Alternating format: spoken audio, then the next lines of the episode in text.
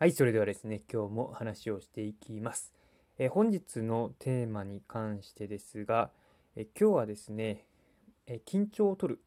の話をします。で、これはまあ何かっていうと、トークにおいて、まあ、人とのコミュニケーションだとか、会話だとかにおいて、まあ、苦手意識だとかがある。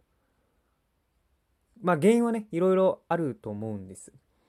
で、それぞれ分析していくとまあ本当に単純に語彙力がなかったりとかあとはネタがあまりないとか、まあ、そういったこともあるんですがそれ以外にですね人と会うことに緊張してしまうで話ができないというケースもあると。よくある巷で会話術とかコミュニケーション術とか話し方の本とかあるんですがあんまりにも一緒くたにされすぎているのでそれぞれの分野で悩んでる人の解決になっていないケースが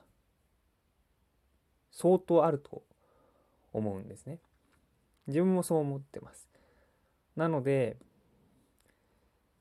本当に会話術とかコミュニケーション術とか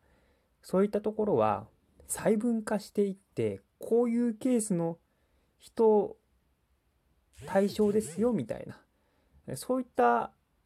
ものを提案なりターゲットにした本なりセミナーなりをやっていけばいいのではないかとまあ私は思うんですね。で、その中でですね、え今日は緊張を取るっていうところで、えー、人と会話する上で緊張してしまうっていうところで、まあ、解決策はないのかっていうところでちょっと話をしていきます。で、まあその、例えばなんですが、家族だとか、ま、本当に気の知れた人とであれば問題なく会話できるよとかいうケースにおいて例えば仕事で上司と会話するとすごく緊張してしまう顧客お客さんと話をする時にも緊張してしまうよとかそういったこととまあ多々あるかと思うんです。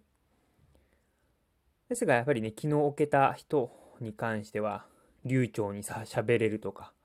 問題なくスラスラと喋るんだけど喋れるんだけどなんでなのかなとこういったケースもあると思うんですよね。うん、なのでそうやってその会話とかコミュニケーションとか突き詰めていって自分は一体どのケースに当てはまっているのかというところを、ま意識してでそれがねまあ、緊張してしまうんではないかっていうところに行き着いた時に、まあ、それをねやはり解消する方法、うん、というわけでね、うんまあ、いくつかあるんですよ。まあ、その一つとしてまず緊張しているということを認める自分は緊張しているということを認めるのが、まず第一、第一歩。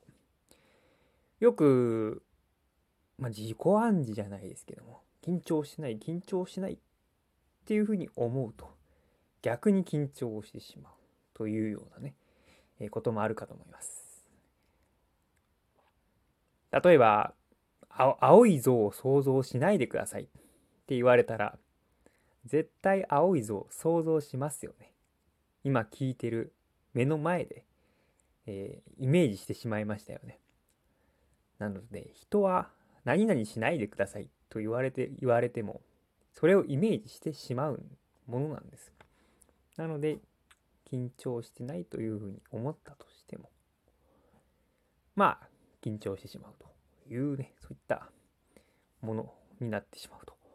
なので、まあ、あえてね、自分は緊張しているんだと、まあ、認めてしまうっていうところ